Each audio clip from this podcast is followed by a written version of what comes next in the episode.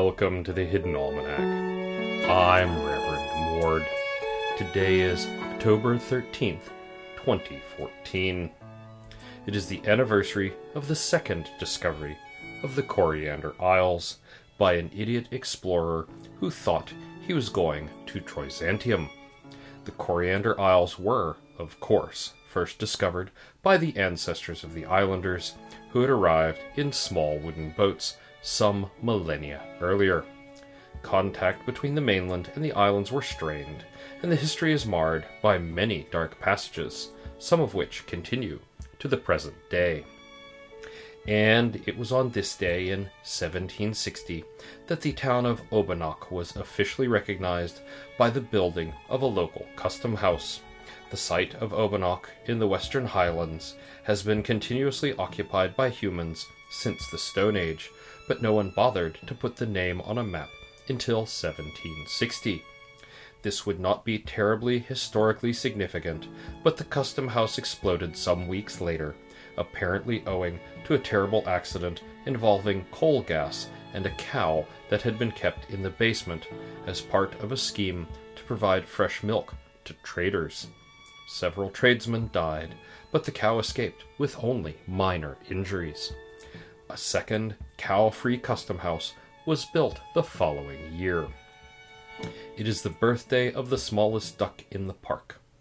Or so it claims.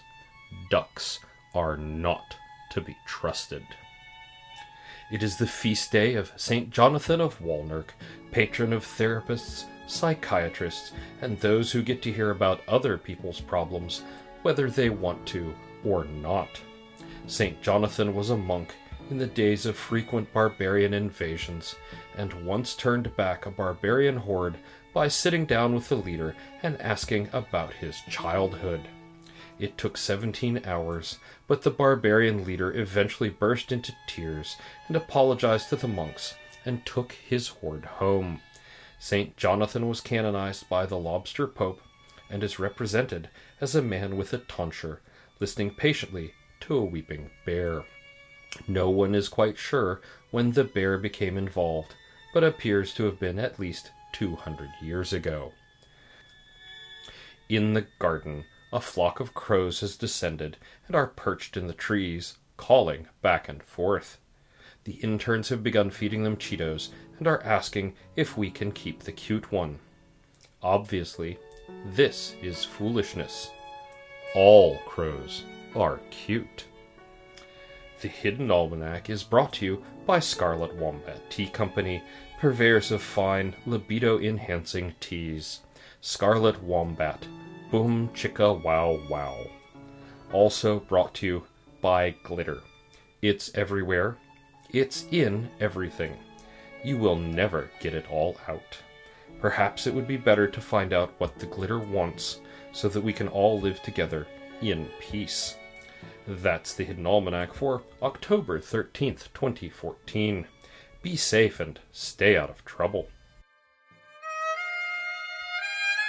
The Hidden Almanac is a production of Dark Canvas Media and is written by Ursula Vernon. Our exit music is Red in Black, and our intro music is Moon Valley, both by Kosta T. You can hear more music from Kosta T at the Free Music Archive. Hidden Almanac is copyright 2013 2014, Ursula Vernon.